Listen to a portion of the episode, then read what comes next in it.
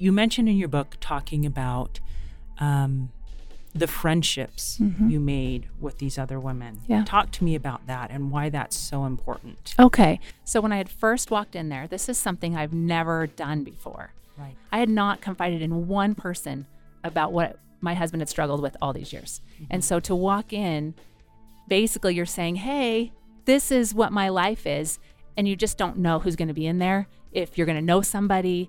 And at the time, that was really scary to think I might know somebody and then they would know. Mm-hmm. But later, I I came to that place where it's the best thing ever when you find someone who knows. Welcome to Stories of Hope in Hard Times, the show that explores how people endure and even thrive in difficult times, all with God's help. I'm your host, Tamara K. Anderson. Join me on a journey to find inspiring stories of hope and wisdom learned in life's hardest moments. My next guest was raised in Northern California and lived for 20 years in Idaho, and the past six years she has lived in Utah. She's worked in sales the majority of her adult life, teaching and training others to reach personal success in their businesses. She recently married a man she dated in college 27 years ago, and they reconnected through a friend. Together, they have nine children.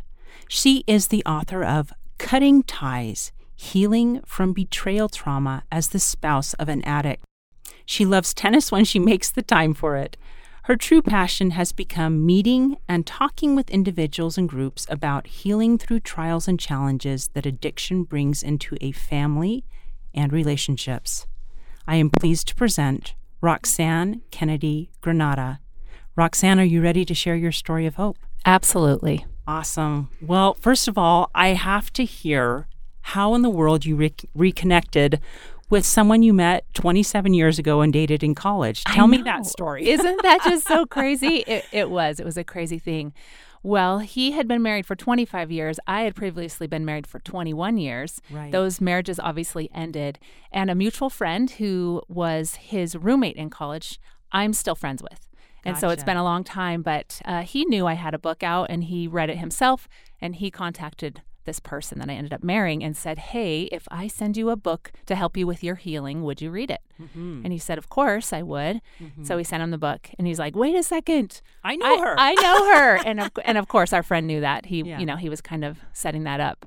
But he read through my book. He read it twice. The first time he read it, he's, he said, It was like you were sitting there reading it to me. I could hear your voice. Oh, And so I could just, I was listening to it as your story. And then I read it again a second time so that I could add it to my life and apply those things so I could see where I could use use it for my own personal healing. And basically that was that was it. He posted a review about it Mm-hmm. and then I told him thank you for the review and it just went from there. And it really was like we picked up right where we left off. Like we've known each other all these years.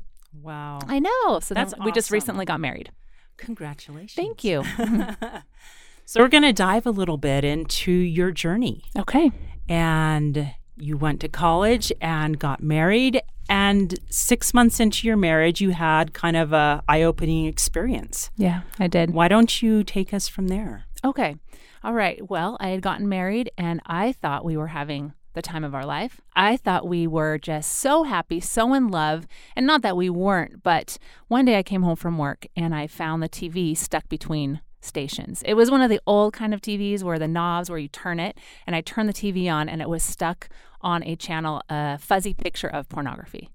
And mm. I I was just shocked. I had no idea. I didn't grow up with uh, a father who who disrespected women in any way. It wasn't anything I had seen before. Right. And so even though I mean I had been exposed to pornography uh-huh. before, I had seen it when I was 12 uh-huh. from a friend, but but other than that, I didn't have a lot of experience and it wasn't something that I was looking for and I didn't know that I should even worry about it with my now husband. Right. And so it was pretty shocking when when I saw that. And that's kind of where all of I guess the next 21 years kind of started was from that 6 months.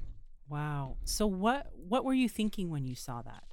I felt shocked and I thought "Ha- this doesn't make sense. I don't understand. We're married. We are very intimate. We were we loved each other. So Uh-huh. so it wasn't as if there was something going on, but I immediately thought something must be wrong with me. I felt, oh no, maybe I'm not cute enough, maybe I'm not smart enough, maybe all these different things that clearly are not the case. It's it's just I was taking on somehow this must be my fault. But I learned learned as I as I was educated on addiction how that actually is and, and it has nothing to do with the person. It's everything to do with the addict and and things they're missing in their own lives. Gotcha. Life, yeah. Yeah. So, where did you go from there? Did you talk to him about that or Mhm. what tell me what what happened next? Yeah, I talked to him immediately right after. He admitted to it. It wasn't like he pretended it was it wasn't happening and we decided to go see our church leader. Right. And so we we went and saw him. He was super kind and loving and he gave his own experience of his struggle with pornography addiction and how he was managing it and trying to overcome and and kind of the tools he used. But it was just basic kind of church answers which is all good. Anytime we're mm-hmm. saying prayers or reading scriptures, that helps our lives. But it, it doesn't necessarily take away addiction if that's how far you've come with it. It's not mm-hmm. just a choice. You're not just making a, ch- a dumb choice. And so he gave us some things to do, uh, like pray more together and and things like that. And so we thought, okay, this is going to be great. Mm-hmm. And and it was, however, I felt so crazy. I felt shocked. I felt like my trust just kind of blew up. And so I started feeling nervous and anxious about what he was doing when I wasn't home. I just didn't mm. trust him. So that was hard. And all of a sudden, our life was hard. Where I thought it was easy, now it became hard. Right. And you talk about this a little bit in your book. You call it betrayal trauma. Right. Explain to me what that is and how how you ended up learning about betrayal trauma. Probably years later, right? Years later, yes, it wasn't until 17 or so years later that I learned what that was, that betrayal trauma. And it's really when somebody that you love, that is supposed to be your caretaker, basically, of your heart, someone who's supposed to care for you, uh, lies, manipulates, deceives. And now all of a sudden you feel like you don't kind of know what your world is like. It's kind of mixed up.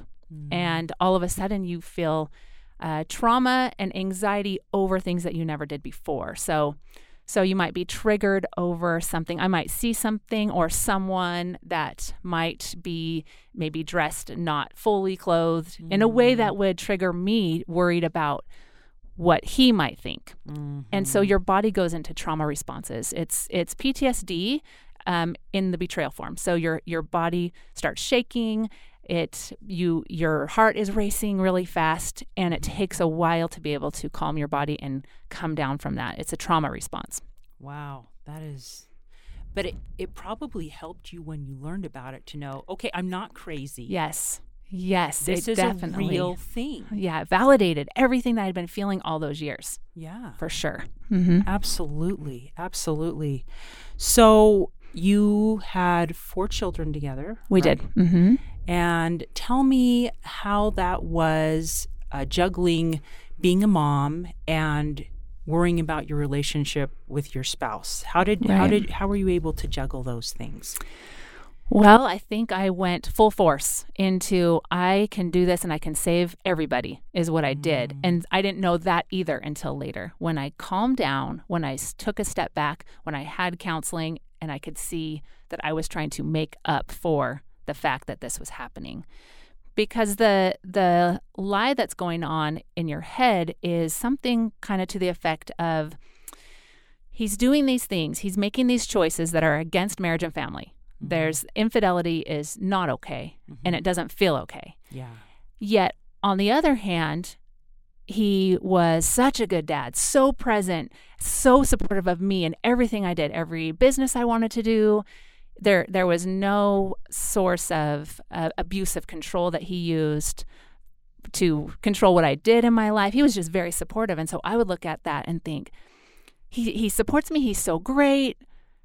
So why is he doing this? This makes no sense. But it, it made it so that my reality was a little bit skewed to what I was really going through.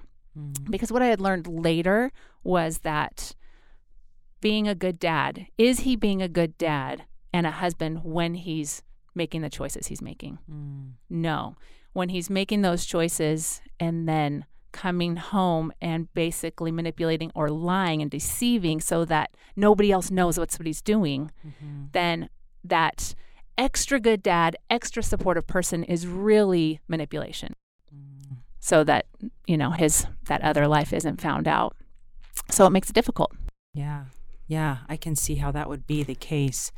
So, um tell me some of the steps you took to try to help him heal from this once you know I know for many years you told you it wasn't a problem anymore, but you kept feeling like there was something wrong. Right. So, what were some of the steps you actually took to begin this healing process? Obviously, you went and talked to your religious leader, but what other sources are there? Yeah, there's people... there are a lot. There were I found them over time. I think yeah. everything, I think the way God works in our lives is he gives us one step at a time mm. and we have the opportunity to choose into that and learn about it and kind of start to grow or we're scared and we wait. And and I did both. I would hear things and and be scared. It wasn't until 17 years later through the years of 6 months in when I found pornography for the first time up until the 17 years, I found it several different times. Mm-hmm. And that's kind of where the trust was uh, continuously broken so that I could never really gain that trust back. So at 17 years, I found some like more things that were kind of a bigger proportion. And mm-hmm. so that's when I felt God say, You know what this is. Mm-hmm. This is not that he's making stupid decisions. This really is a problem. Mm-hmm. And so at that point, I knew I had that time. I had that moment where, okay, am I going to look at this clearly and really believe this is what I'm dealing with? Or am I going to push it down and pretend this is not what's happening? Mm. And so I had a choice. And so I chose to see it clearly. And at that point, I had no resources yet. So we went and visited our church leader. Mm-hmm. And I was praying the whole way over, saying, Oh, please, God, please have him tell us something that we we can take that will be more than just saying prayers or reading scriptures. We do that already, right, and right. that is not helping the situation. It helps me in my relationship with God, but it's not helping, you know, with this problem.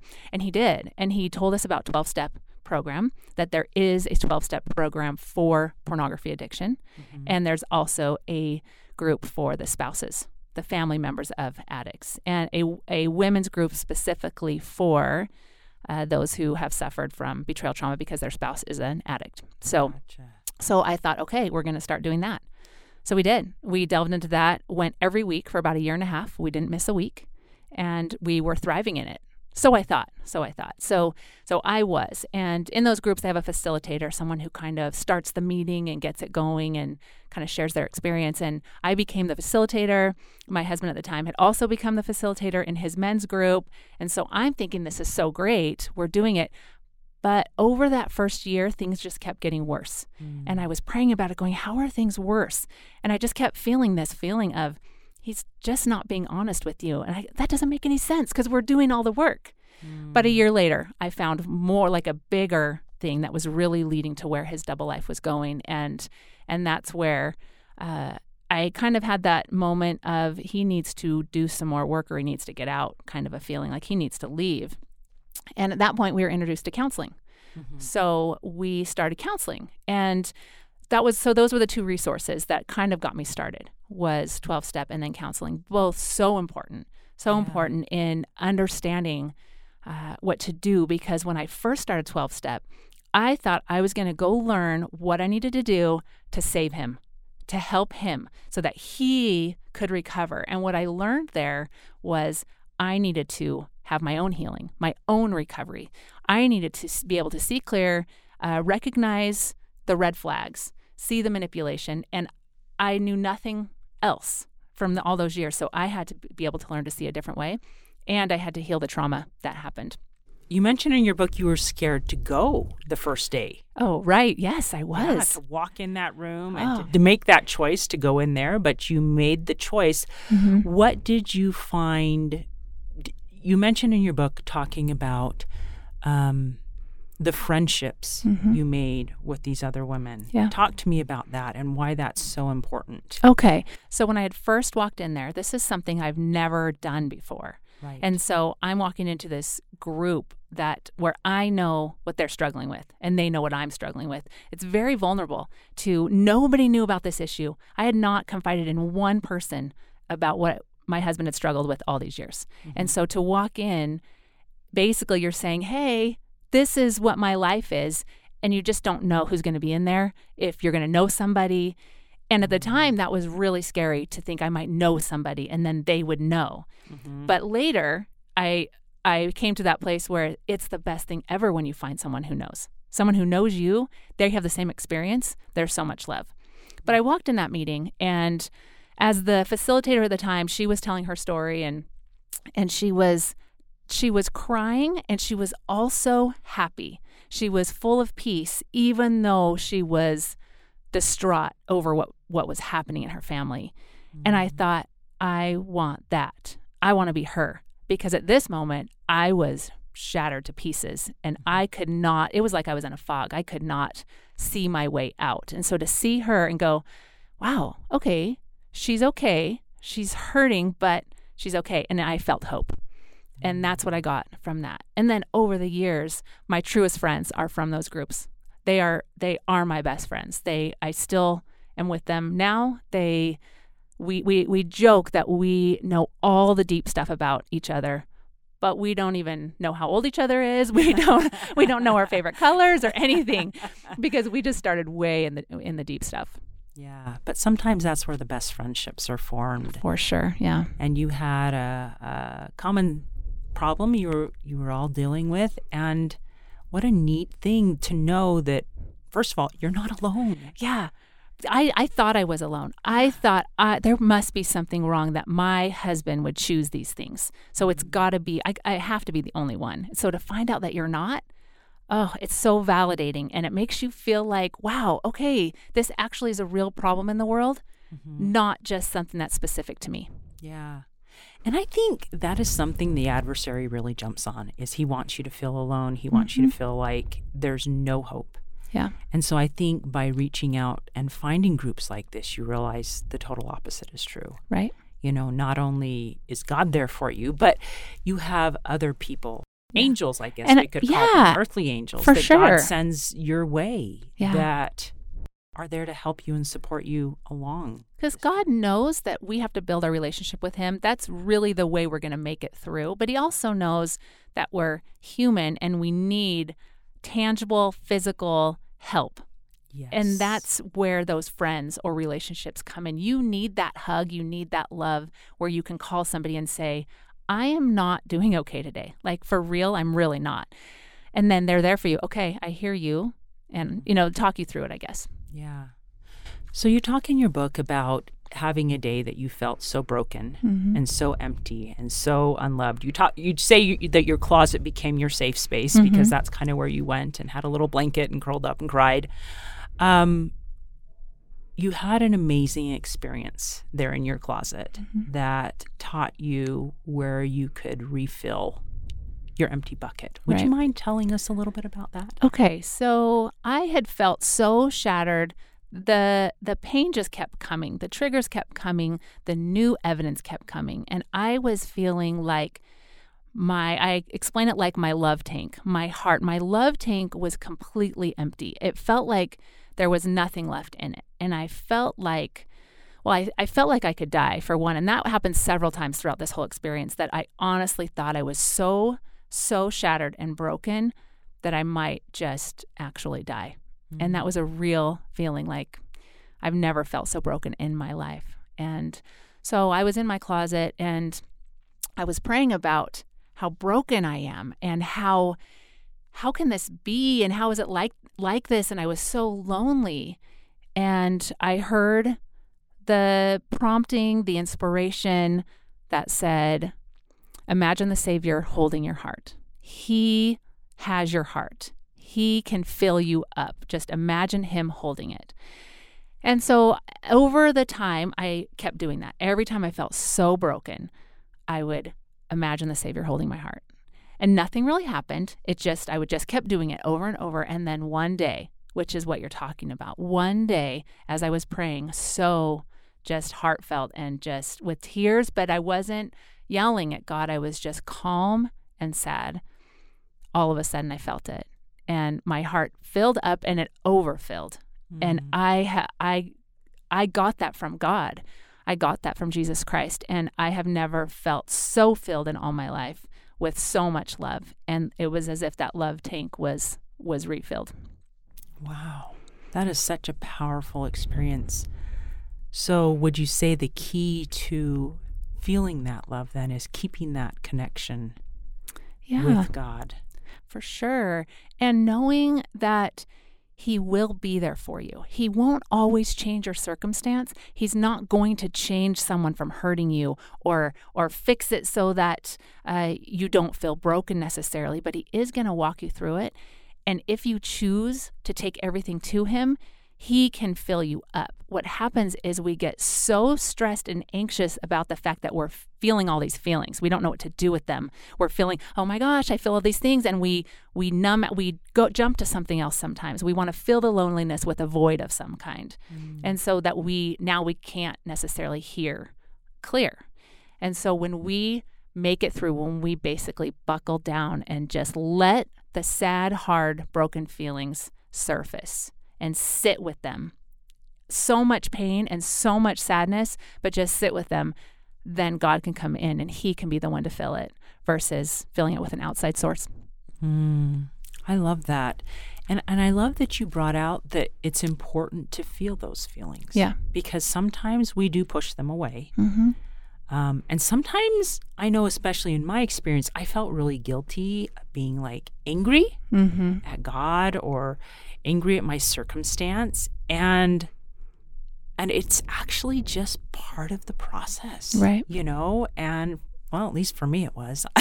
Yeah. No i think it is. I think that's our journey anyway. I think that we we think well the way i've thought was that something as hard is happening right and then we we get through the hard thing and we have this reprieve and then something else hard comes up and and i always was thinking or in the past i would i would think well why do, am I not learning? Am I not why do I have to have something hard again? Did I not learn before? What's going on? Mm-hmm. But but as I've grown and noticed, the path is like rolling hills. It's like we have something hard and then we have a reprieve. And then we have something hard and we have a reprieve. That is just the path back to God. Mm-hmm. It just is. And so when I looked at it that way, I could then move myself forward versus keep turning backwards going, why do I keep having something bad happen over and over and over? Mm. It's just part of my journey to keep going. I, yeah, I love that visual picture you painted of the rolling hills because that's really what life is like, right? Mm-hmm. Um, it's not smooth sailing. No. No. Darn it. I know. I wish it was.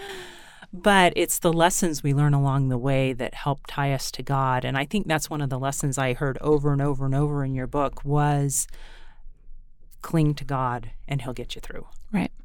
Right. Mm-hmm. So what what other lessons did you learn along this um, rolling hill maybe giant mountain journey because yeah, these weren't just hills, dear. no, no, there was a lot of things. Um, so many different things. I learned that you can't make someone do something they don't want to do. So I've noticed that God gives all of us the next tool or the next idea, the next person that comes into our life to help us make it through whatever it is we're going through. Mm-hmm. So in my case, my husband struggles with addiction or my ex-husband now but he was given different things he was given 12-step programs he was given counselors that uh, that were therapists in that field of addiction he went to a 90 day treatment center, actually inpatient for his addiction. And ultimately, though, he has to choose to do the recovery work. Mm-hmm. And so I learned that I can't control another person's agency. Mm. And it's really a hard lesson because controlling the outcome, as I would sit there praying in my closet saying, How could one person, their decisions affect an entire family of really good people, my children, and there's nothing I can do about it no matter what, even though the tools are there, the people are there, God is there, but I can't make somebody. So letting go of the control really freed me to relax, to not be so uh, overcome with anxiety, to really be able to give it to God and give him to God. Okay, God, it's either me thinking I can do it, do it, or I'm going to trust that you can do it. And clearly, obviously, he can do a better job. But it's hard to trust because we think if we hang on, we'll be able to do something. I can talk him into it. I can show him why he wants to. That's just not how addiction works. Mm. And so, just having to turn it over to God. That's definitely one of the things. Just letting go, letting God do His work. And I've learned that's that's with my children, with other relationships. I don't need to control anyone or anything. You just give it to God. Yeah. It's almost liberating when you discover that. Right. It? Mhm. it You're like- really is. It frees you up. It takes you away from that codependency feeling where you can uh, take on somebody else's feelings, thoughts, behaviors. You can't. You can't do. That. Yeah. Oh, what a powerful lesson to learn. Darn it, you had to learn it a really hard way, though. I know. I know. But it's okay. I, I wouldn't change any of it. oh my goodness. What other what other lessons can you pull out of this 20 21 year experience?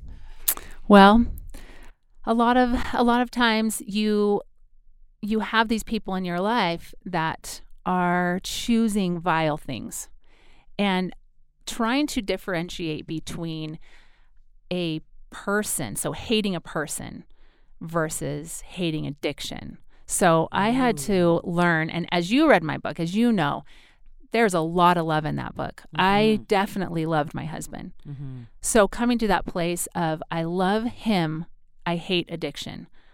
I love him as a person, as a spouse, as a father. I do not agree with what he's choosing or doing. And because of that, I may not get to keep him in my life because of the choices he's making and how that affects me.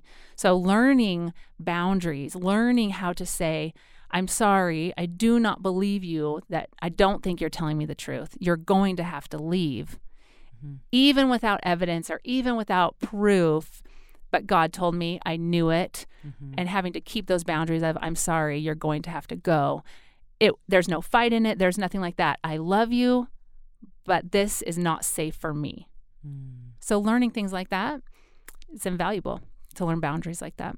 And where did you learn those boundaries? So boundaries came from counseling. Hmm. Uh, when my counselor at first even shared, well, what kind of boundaries do you have in place if he uses or does any of these things? I'm like, I don't know what you're saying. What do you mm. mean boundaries? He's like, you know, like if you do this, you can't sleep in my room. And I kept thinking, well, that's punishment, and then I'm being mean, and I'm trying to be loving and supportive. And and he had to teach me that it's not about the other person. The boundary is not to punish someone else. The boundary is this doesn't feel good for you. So how do you state that? Okay, okay. So I don't feel good when I find out that he's been lying. That makes me feel anxious, stressed, triggered. My heart's racing. I can't sleep. I end up in my closet sleeping, like you mm-hmm. said. And so, what do I need? Okay, if I find out something like that, if he's done something against marriage and family, what do I need? I need a safe place. I mm-hmm. need space in my own room to process, to pray, to rest, to sleep, to take care of myself because I've just been through something emotionally traumatic. Mm-hmm. And so the boundary would be this is the choice you made. My boundary is that I need you to go sleep in the other room. Mm-hmm. I don't know for sure, maybe a day, maybe three. I will let you know when I'm feeling better. Mm-hmm. So it's about me, not a punishment to him. Yes, that happens. He has to go, but it's because of how I'm feeling. So it's taking care of you. Yeah. And so you learned that if you take care of you, then mm-hmm. you're in a better place emotionally and physically and and you can then take care of everybody else probably better. Right, for sure. Right? Yeah, and I can hear clear what God wants me to do when I'm spinning and spiraling in all the what ifs and I can't do this and I don't know how to do this. How how can I hear the steps I'm supposed to take and how can I be rational? I mm. can't. And so I have to come down to that place of clarity. Sometimes I do have to go on a drive and yell it out to God and say, I cannot believe this and I cannot believe that you're having me in this and how have you not saved me from this and and how, how, how, why, why, why. But as I yell it out to him and I tell him how angry I am and I even tell him that I'm mad at him, mm-hmm. God, mm-hmm. then he just sits there and he's like, I know, I know, I get it. It's hard. You're having a really hard time. And as soon as I can get it all out and I can come down then I can hear him. And I'm like, okay, I hear you. And I can feel all his love. He's not mad at me for yelling. He's not saying, you told me that you didn't like me and now you're going to be punished and I'm going to go away from you. Not in the least. Mm. As long as I come to him and tell him everything I've got, he's right there. Mm. It's when I turn away that I feel like he left me, but really he didn't. I turned away. Mm. I love that part in your book where you, I hope you don't mind if I read this really quick yeah. because that was so beautiful when you talk about God's love. How you, you said, I, I come honest and broken. And then you said, God knows how broken I am and the pain that is pressing on my heart, and He just loves me. He loves me exactly where I am at now. He doesn't think I'm a terrible person. And I love that. I love that you came to realize that God just loves you for you. Yeah. Doesn't matter if you're angry, doesn't matter if you're broken. He just loves you. Yeah. And that's beautiful. So, so pretty. Oh, I love I love your book. It's so great. oh. Um and and so of course the devil's going to attack that, right? Mm-hmm. Yeah, for sure. so how did you learn to combat the negative thoughts mm-hmm.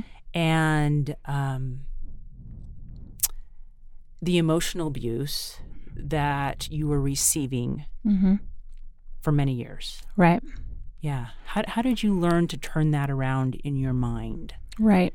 Well, first off, I have to tell you that for all, so many of those years, I had no idea I was being abused.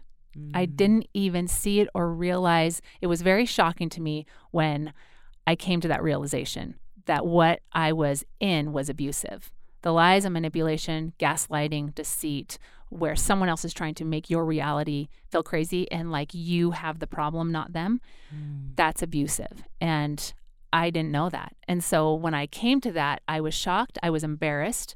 I felt like, how did I not know? How did I not see all this all these years? The shame just piled on. And the shame, that's Satan as well. Mm-hmm. He wants to tell me, you're so dumb. How did you not do this? But you know what? I wasn't ready. I didn't know the tools, I didn't have any education.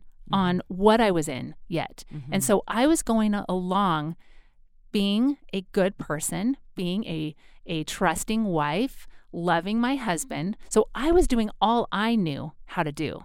And until I was in a place where I could see something's not right here, and God led me through it slowly, He didn't just put it on me.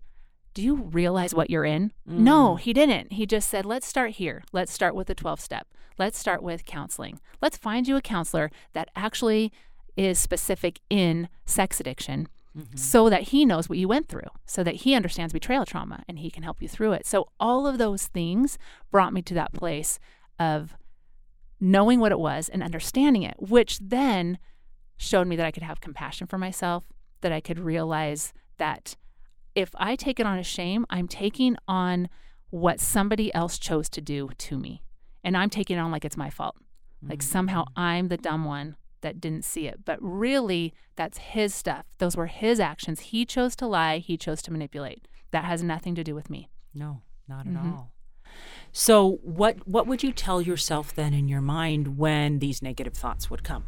Right. Would you how did you battle those? Because we yeah. all we all battle negative mm-hmm. thoughts, especially when you've been in a relationship like like you are explaining here. Right. I can only imagine what your negative thoughts must have been. Right. Like. Yeah, they they were they were pretty strong, but I actually invested in going to counseling every week.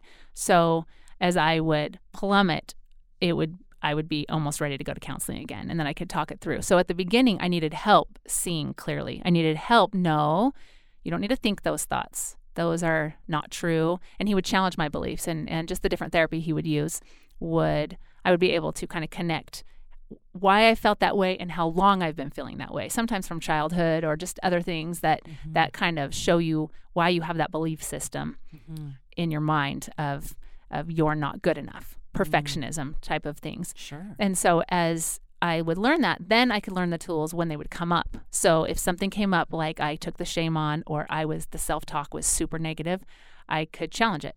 And I could say, "Wait a second. Hold up. Stop. That's not what this is." And I would start saying what is true. What is true? And I would repeat things that I already knew were true. You know, like, "Okay, I'm I'm doing the work. I am healing. This is how I'm healing. These are the things that are working for me." And I kind of talk myself back into reality because the self, the negative self talk, isn't reality. It's not Mm. present moment. It's just a feeling, but it's not necessarily true or real. You just happen to feel it. Wow, that is amazing. I love I love that you challenged it. Yeah. You know. And so I think that's that's probably one of the best pieces of advice I've heard on the subject is is really pause and think are these thoughts true? Right. Well, and to go along with that, you think about if somebody is in an accident. If you're in an accident and you get hurt, you go to the hospital, Yeah. you take care of yourself. You have crutches or a wheelchair or physical therapy sometimes for a year or two, you until you're back to your complete self. So this is emotional trauma, but it's the same idea. So if I don't heal myself, if I don't try to challenge those thoughts and behaviors, then I'm never going to be free to be able to move forward in my life, to progress. And so it's the same thing. I have to take care of me. And the person who hurt me is not the one that can do it. That's the other lie that we tell ourselves. They need to, if they just stop doing this, I will be okay. No, because you already got hit by the truck. You already mm. got hurt. So the person who hit you, the person who stabbed you, the person who did whatever, cannot be the one now to come pick you back up because you don't even trust that person. That has to be rebuilt. And so it's just like an accident. That person who hit you with their car leaves, you never see them again. But you still have to do the work. You still have to mm. choose healing. And that's what those things are the counseling, the challenging the thoughts, working on that, going to meetings, meeting with your support group. Yeah. Oh, that's beautiful. Wow. Well, let's take a quick break. But when we get back, would you mind sharing tips that you would give to others in a similar situation? And then maybe we can talk a little bit more about diving into um, the amazing resources that you would recommend. Okay, that sounds great. Awesome. How many of you out there feel like your life is chaotic, crazy, and completely awful compared to the norm? What if I were to tell you that you are normal for you? I am so excited to announce that my book, Normal for Me by Tamara K. Anderson, is now available for purchase on Amazon. This book took me 10 years to write, and I share 20 years worth of lessons learned in my life detours, including being in a car accident and having two of my children diagnosed on the autism spectrum. In this book, I share the secrets of how I made it from despair to peace with God's help. I also include a bonus diagnosis survival guide at the very end of my Normal for Me book. The Diagnosis Survival Guide includes 12 tips to survive and thrive in tough times. Wouldn't you like to know what those are? So, what are you waiting for? Grab your copy of Normal for Me today on Amazon. And we're back. I'm talking to Roxanne Kennedy Granada, and we are talking about healing from emotional abuse with God's help when her husband was addicted to pornography and had a sex addiction. So, we were going to talk a little bit about what advice you would give to other women who find themselves in a similar situation where, like, oh my gosh, my husband's looking at porn. What do I do now? Right. Yeah, that's so hard. It's the it's the scariest, most painful thing to find that Yeah. and and have your heart be betrayed by someone who you care about, who supposedly loves you, who you share a bed with. There's so many things of of uh, fear that come up, and there's lots of different things. But some of the things that would help me when I would come into a place of extreme fear or so much anxiety I couldn't sleep, I would do a few things. Uh, one was that I would take a drive and look at the scenery, play really soft, kind of spiritual music, something that in that was good for my soul, nothing loud, and talk everything out. So even if I was talking to myself, I needed to free it up from my system. I couldn't hear anything. I couldn't act on anything if I was bogged down with all the swirl. The swirl of death is what I call it. Mm-hmm. And so I would need it out. And so one of those ways was driving and talking it out. Now, when I did talk it out, I always invited God to be in it with me, even if I wasn't praying, because I didn't want to be talking my way through into more resentment or anger or inviting Satan at all to kind of come on to those fears that I had. So Sure. I was just like, hey, I'm going to talk this out, but I'm inviting you to listen in. And if you have any thoughts, give it to me. So it was kind of like that. Uh, I would also write. So sometimes I would just take out my paper and write, sometimes just words, more like it's like brainstorming. When whatever's coming to your mind, I would write it out. Sometimes it would be this whole letter of anger to my husband. Sometimes it was a letter to God. Sometimes it was just fears, feelings, and bullet points. Whatever it was, basically write it out so that I would free up my own soul. And then I could start going, okay, I'm okay now. I can go to sleep now. Or now I can work on what's actually still bothering me with and not being um, overwhelmed with things that really were just about fear and not necessarily things I needed to work on. Yeah. Yeah. So it sounded like it was almost you needed um, a space, a safe space where you could get all these thoughts, feelings, and emotions out. Right. Whether it was venting it to God, whether it was Mhm. writing it out on paper. But that is so therapeutic. Right. just get it I wasn't I wasn't able to do anything else. So it paralyzed me as a mom, as a wife, as a friend, as a with my job, everything it paralyzed me because I was in too much of a fog. So if I could clear myself, then I could be present for the people in my life and the things in my life that mattered. Wow, that's a powerful tool. Yeah. And I think you're right. You know that that's that sometimes we do get really worried about things and it's just the process of getting it out. So Right. so to you women out there, and I'm sure there's actually probably some men oh, who yeah. struggle oh, with there this are with their for women. sure. Absolutely. Uh, with their wives. So s- same advice. Talk it out, write it out. Mhm. And obviously, find programs like the 12 step program, Yeah. right? Mhm. Yeah. counseling specific you've mentioned um, you mentioned in your book you well you have an entire chapter on it of when to stay or go Right. now obviously this is a super personal decision that people have to come to on their own talk us through what was going through your mind and what you wrote about in that chapter Okay. So my journey between finding the major part where we started in recovery, that was February of 2012. Mm-hmm. I ended up choosing divorce August of 2015. Mm. So just to give you kind of the years of my journey and how long it took me to come to that place. Now, everybody's going to be different. Some people will just know I need to leave now. Some people will be able to stay. Their spouse will choose, choose into recovery and they will stay. I know plenty of men and women who have chose recovery Mm-hmm. and their families are doing great and it's amazing.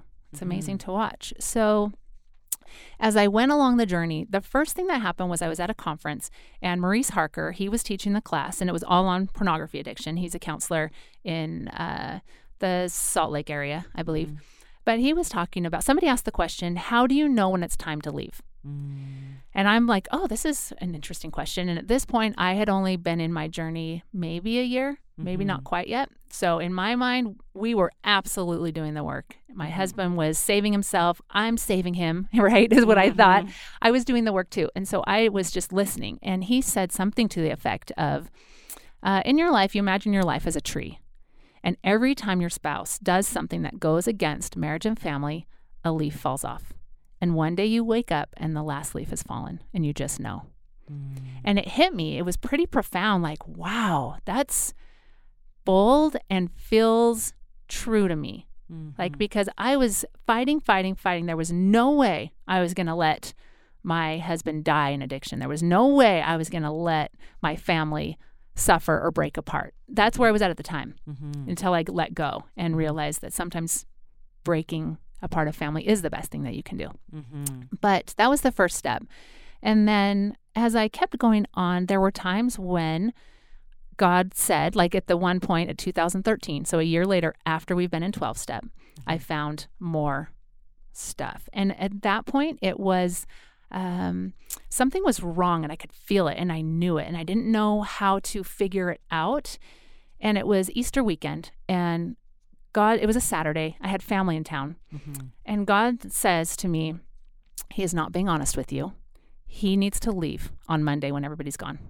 Mm. And I was like, What? Mm. You're, a- I've never done this before. You're asking me to have him leave. Like, I, I don't even, what if that's not true? What if there's nothing wrong? What if I haven't, what if he hasn't done anything? What if he's telling me the truth? And it was Mm-hmm. pretty bold. And at this point, I had practiced enough times not listening to the promptings and listening to them to know that I needed to listen, even though I didn't have any proof. Mm-hmm. And so I, that morning, Saturday morning, I told my husband, on Monday, you will need to leave.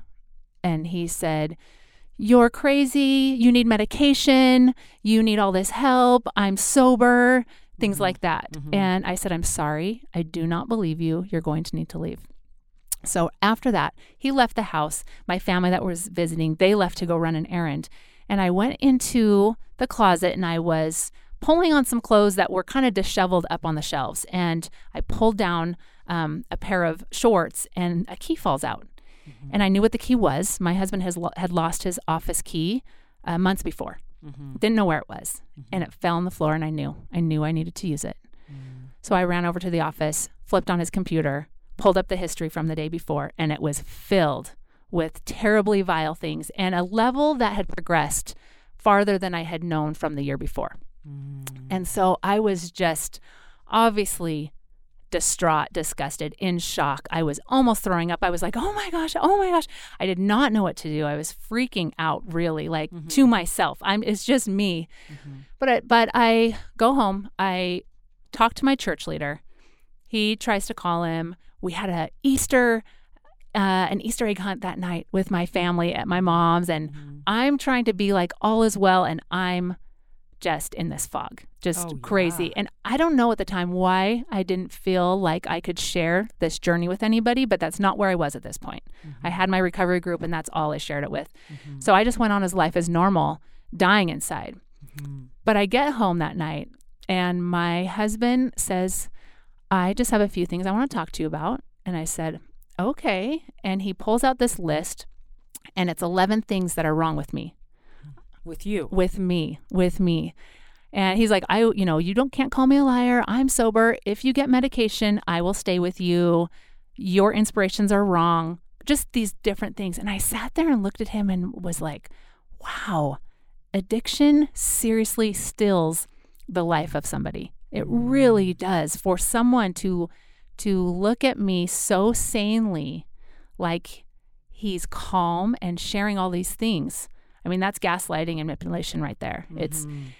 but luckily God had already prepared me. Mm-hmm. So I wasn't freaking out and I just said, "Okay, well, I have a few things to say to you." And he's like, "Okay." And I flipped on my phone and I started reading. I had taken a picture of it, of the screen, and I just started reading word for word the vile details of every site that he went to.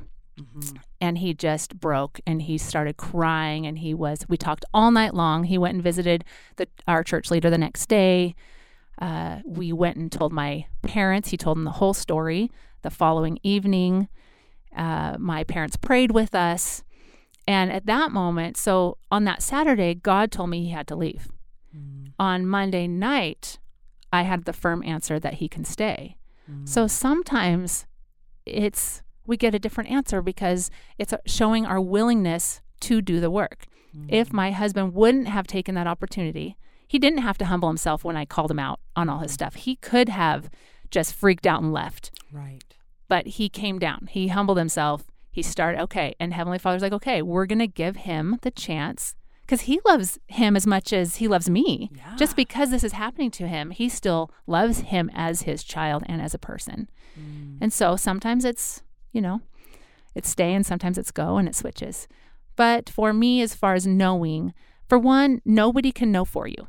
Yeah. Only you can know. It's based on when you're ready. If I would have done that earlier, I might have found myself in the same situation because I wouldn't have had tools and knowledge of what addiction looks like, Mm-hmm. what gaslighting looks like, what manipulation is. I wouldn't have known. And so mm-hmm. for me, it took these years to gain the strength, to gain understanding, to be able to set boundaries like that. And mm-hmm. so so God, I could look at it before and think God isn't saving me, but really he was. It's just in his timing. Right. Well, he was giving you the tools to to save yourself. Exactly. And don't you think and that he gives us the right tool at the right time when we're ready for it and when we have the strength to act on it? Yes, absolutely. And if we don't, he says okay, and he'll come back later and give it to us again in another.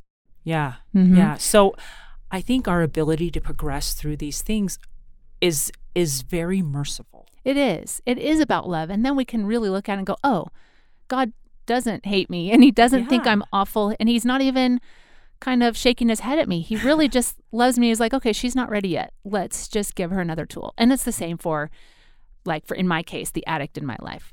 He's going to keep giving him chances and tools and everything, even though our family didn't stay together. Mm-hmm. He's not going to give up on him, just No, as he's not giving up absolutely on me. So, Right. yeah. Right. Wow. So, um, you have some amazing advice that you wrote specifically to women in your book. Would you mind reading that Okay, and sure. sharing that with us? Yes, yes, I will do that. This starts on page 84 of the book. I wish I could tell every woman who discovers her husband's secret life how much she is loved.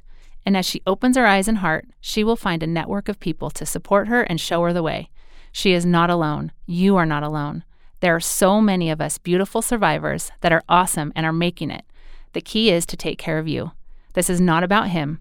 He made his choices, those are his. It is not your job to coddle, nurture, and support him in his pain. Yes, support him in his recovery, but you can't fix his sadness and take it away from him. He wasn't thinking of you when he made those decisions that broke your heart. He's not sitting with you, understanding the depth of despair he put on you. Nope, if he's in recovery, he is learning the tools to stay sober, and he will do whatever it takes to find freedom from the trap of addiction. This is just a very long road. Oh, and it is a long road. Bless It you is. for walking Mhm. that. But thank goodness you weren't alone. God was with you in it. Right. Right. Yep. Oh, powerful, powerful lessons. So, were there any um, Bible verses that became meaningful to you along your journey? Yes, I, I have many, but two of my favorites. The first one that came to me was probably one that many people have as a favorite, which is Proverbs 3 5 through 6. Trust in the Lord with all thine, all thine heart and lean not unto thine own understanding. In all thy ways acknowledge him, and he shall direct thy path. That really helped me in when I was uh, not trusting God, when I was worried that He might, if I give it to Him, then I'm not controlling it anymore. So, how do I know He's going to get it done? And so, when I mm. would keep saying that, no, trust in Him, He has you, He's doing this, He's going to direct the path, let Him do it. It was just one of those things that I could recite over and over that would kind of get me from clenching my fist, like, ugh, to mm-hmm. letting go and breathing out, like just breathing that sigh of relief, kind of that God's doing it. So that was one of them for sure. The other one is Second Timothy uh, chapter 1 verse 7 for god hath not given us the spirit of fear but of power and of love and of a sound mind. So fear was something that was present with me every day when i was going through the major part of this journey. Oh, yeah. and so to remember no fear was not given by god. Fear is from satan. So i needed to give that back to satan and say, okay, okay, I'm not going to do fear. And if you look what God gave us power, love, and a sound mind. So when I'm thinking, I'm crazy and how am I supposed to figure this out? And I don't know what to do because I said that countless times. My hands in my head, in my hair, going, I don't know what to do. I sat in counseling. I don't know what to do. I don't know how to do this. I don't know why he thinks that I should be able to do this. He thinks I'm way stronger than I am. All of those things. We've all felt that way. Yeah, exactly. we do. It's it's just a hard thing, and that scripture verse reminds me. No, He gave you power, and He gave you a sound mind. So Mm. just clear your mind and listen, and you will be able to figure out what you're supposed to do. You will be able to have the strength to stay in your marriage if you're supposed to. You'll have the strength to leave if you're supposed to. Mm. Wow, that is beautiful. I love those verses. Thank you so much for sharing them with us. So let's talk resources. I know you've shared a lot of tips throughout this podcast, but let's dive into the websites and all those amazing things that you have used to help you gain the knowledge that you have. I know you have a podcast called Choose In, and you can find it at choosein.com or on Apple or Google or Spotify or any of those places people can listen to podcasts. And in this podcast, you share about surviving betrayal, infidelity, trauma, and emotional abuse because you chose in to doing the hard work necessary to see through all the deceit and manipulation and lies coming from sexual addiction. But what other resources would you recommend for women or men who are in this tough situation? Okay, so for me, I started out with a religious 12 step group. Mm-hmm. It was uh, part of ARP. That's something you can look up online and see what's in your area. There's also community ones all over the nation in different communities uh, called S-Anon. SA is the addiction program. It's a sex addiction program, gotcha. like AA, but okay. SA.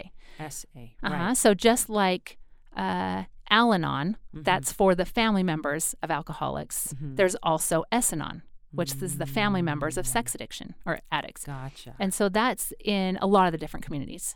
And so that is something, those are free mm-hmm. meetings. So you can find a support group really easy. They also have phone in meetings. So you can phone into an S-Anon meeting. You can phone into, there's other offshoots of that same one. There's SA Lifeline. That's also part of another group that is for spouses of addicts. So there's there's a few, and you can do phone in meetings if you're not ready to go, or if you just don't have the time, or whatever. You have access to that. Fantastic. Yeah. The oh, go ahead. Were you gonna? No, I was just gonna say we'll be sure to link these things okay. and the resources in the show notes, just so it's easier for people, people to, to find. find. them. Okay. And then as far as therapists go, for me, it was important that I worked with somebody who specialized in sex addiction. So mine had the title of CSAT, which is a certified sex addiction therapist. There are others that don't have that exact title. That's not the specific program they went through, but they still have that's what they are trained in. That's what they are. Uh, that's who most of their clients are, are mm-hmm. people who suffer with that. That's what you want mm-hmm. because whether you're the addict or the spouse of an addict, doesn't matter. Those kinds of therapists understand what you're feeling and going through. They understand the lies and manipulation. It's different than than other sorts of issues right. that you might have. And I will say that a lot of times people will say you need marriage counseling, but you do not need you cannot have marriage counseling when you're dealing with an addict until the addiction is uh, being worked on until they're recognizing their behaviors of lying, manipulating, deceiving. You can't actually work on the marriage yet. Right. Because oh, that makes so much sense, mm-hmm. actually, because you got to take care of the addiction first. Right. So you're working with someone who is living in reality, who is clear, and who is safe. Mm-hmm. They're not going to lie their way through. Right. And so, and that's the same with even someone like me who was suffering from betrayal trauma. So I needed my own hours of counseling he needed his own. And then every once in a while, we'd meet together and discuss mm-hmm. things. But really, you can't fix the marriage until the addiction's fixed. Right. No, or at least in the process. Right. Mm-hmm. Absolutely. Absolutely. That and that makes so much sense when you talk it through that way. Um, but you had to learn that. Yes. Mm-hmm. You know, going one step at a time. Right. And I was given things uh, in certain steps. So the first counselor I had, I had never been to counseling in my life before. It uh-huh. wasn't something I grew up with, so I didn't know what an amazing resource it is. Right. I, I wish I knew it. I could have used it forever, but right? I didn't know. I didn't know how great it would be. But it was one of those things that a friend said, I think I'm supposed to tell you about my counselor I go to. And that was my first experience with counseling. And he was just a, he was a normal, regular, I don't know, just whatever counseling d- does, right? Just mm-hmm. the regular sees all his patients. And, and so he, I felt so good. I felt validated. He understood what I was saying that felt amazing. I would leave feeling good. But I needed more. And so I didn't know that yet. That was my first thing. So then the next step was to find the counselor that specialized in sex addiction. But I wouldn't have even been able to find that had I not. I just needed something safe at the moment. Yeah. I needed something to save me for the minute. And right. he, he was able to do that for me. Yeah. So there's other things too. Um, there's the groups that you can be in. There's Facebook groups that are specific. And this is for anything. I'm sure you found it in your situation yes. as well. So, anything you need in your life, if you need a Christian group that is talking about this is what's happening in my marriage, what do I do? You can find those groups. Right. There, there, there's a lot of them out there. Now, some you have to be careful with anything. Uh, you want to make sure people are safe and healthy, and they're not just resentful and bashing, because that's right something as well. Uh, but those are out there. And then there's different videos. One of my favorites is Dr. Doug Weiss, and he has these training, like these videos that are some titled something like um, "Helping Your Wife Heal," and these are for men to listen to so they can understand what they have caused to their spouse, so they can Mm. really see it clear. And it's amazing. It's a beautiful video. It gave me so much validation, and I felt, yes, that's exactly what it is. That's exactly how I feel. Right, right. Well, and it's fantastic that there are even these resources out there, and we just need to know what they are so we can tap into them, right? Mhm. And so this is amazing. Thank you for sharing those resources. Um, if people have just resonated with you and your story, um, how do they connect with you? And also tell us how they can find your book because I think that's another fantastic resource. Okay, so my my book is called Cutting Ties, and it's on Amazon. Awesome. And um, it is, even if you don't struggle with addiction in your life, but you want to build your relationship with God and you want to make it through the trials you are going through. I've had several people that have read it that either have a child with mental illness or even addicts themselves have read it. And you can find your own journey and your own healing. It's really, you can hear your own story in mine. And so um, it's for anybody. But I'm on Facebook and you can find me there, R. Kennedy Cutting Ties, and Instagram is Cutting Ties underscore book. So those are the online resources Thank that you can find. Yeah, I do want to add something that I feel is super important for people to know. People are really scared about what happens to the kids. What do Yes, we do? about that? Just for a minute. It's so our kids are the same way as our our spouses, letting go and let letting God. This mm. is part of their journey. We don't want it to be their journey, No. but it is. And they're prepared and they're ready. And the sooner that they can know what truth is, recognize that their body's saying something's not right, and learn how to see it clear, then they can also build their relationship with God. So mm. we had an experience where my husband was in rehab and we were praying for him that obviously that all would be well, right? Mm-hmm. And um, my kids were really focused. They had even done some fasting, so they were skipping their breakfast to pray to like just just really try to be in tune. And they were I'm trying to think of their ages, maybe 10 to 18 maybe mm-hmm. about. And they after we were done praying this one particular day, I felt inspired that they need to needed to know that what they were praying for was being heard, that hmm. God was hearing them, and that these prayers are for them. So that even though, even if their dad did not choose to do the work, even if he didn't choose into recovery, even if our family got divorced, their prayers were heard, and this was their way to build their relationship with God so that they weren't alone. Ooh, I love that. And it was really, people ask me that all the time. The last few days, those are the messages I'm getting. But how mm. do I leave when my child will then be with them? How do I leave if I know they're going to be abused?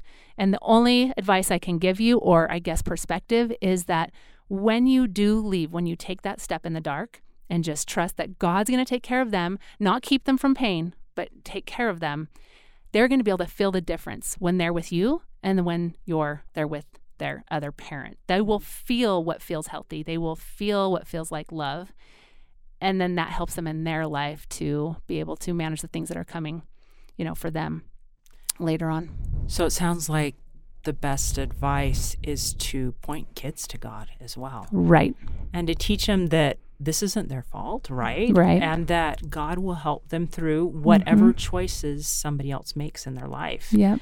And that's a tough lesson to learn so young, mm-hmm. but so valuable. Right. Right. And just because you keep the family together, you think, I'm going to keep it together until they graduate or until they're grown. They're watching uh, not a healthy relationship. They're living in a home where they can feel the pain, they can feel the chaos, they see the abuse, they're watching how people treat each other. So they're mm. taking that in. So what we think we're saving them by staying as a family, but sometimes saving them, showing them what really what the truth is, actually is what saves them. And mm. obviously, you can only do that directed with God and, and know oh, when or how. But I guess just a, a thought to maybe change your thinking a little to see what are your reasons for wanting to stay. And if they're based on fear, again, that's Satan. That's mm-hmm. not God. Ooh. Ooh. I like that. what are your reasons for staying? Is it fear? Ooh, I love that. That's beautiful. That's yeah. powerful. Yeah, you are right. It is. Absolutely. Absolutely. Wow. Well, thank you for sharing that. Are there any final tips or words of advice that you want to share before we close? Well, if you are suffering, or if your family is suffering, or if your children have addiction struggles, nobody's alone. There are resources for everybody. This happens with men, women, children of boy and girl, doesn't matter. Mm-hmm. This is a Satan problem and a, a human problem, not just a male problem. Mm-hmm. And so it's all about love and it's all about truth and understanding and gaining the knowledge and education you need to be able to get your family through. Oh, perfect. I couldn't have said anything better myself. Thank you for that. And so remember in and through your trials that God will be with you and that He loves you and He loves those who are struggling as well. Yep. So bear that in mind. Thank you, Roxanne, for sharing your story of hope. Thank you, Tamara, for having me. Hey, thanks so much for listening to today's show. I know that there are many of you out there that are going through a hard time, and I hope you found things that have been useful today as you listen to the podcast. If you would like to access the show notes from today's podcast, visit my website. It is storiesofhopepodcast.com. That is where you'll find favorite quotes from today's episode and shareable memes. And those are fun because you can share them with your friends on social media. You will also find the links mentioned throughout today's episode so you don't have to remember what those were. And also all the tips that were shared. Sometimes tips are shared so much throughout an episode you forget. What were those great things? So go to the show notes, storiesofhopepodcast.com, to look up these fantastic resources you know, if someone kept coming to mind during today's episode, perhaps that means that you should share this with them. Maybe there was a story shared or a tip that they really, really need to hear. So go ahead and share this episode with them. May God bless you, especially if you are struggling, with hope to carry on and with the strength to keep going when things get tough. Remember, to walk with Christ, and He will help bear that burden. Above all else, remember God loves you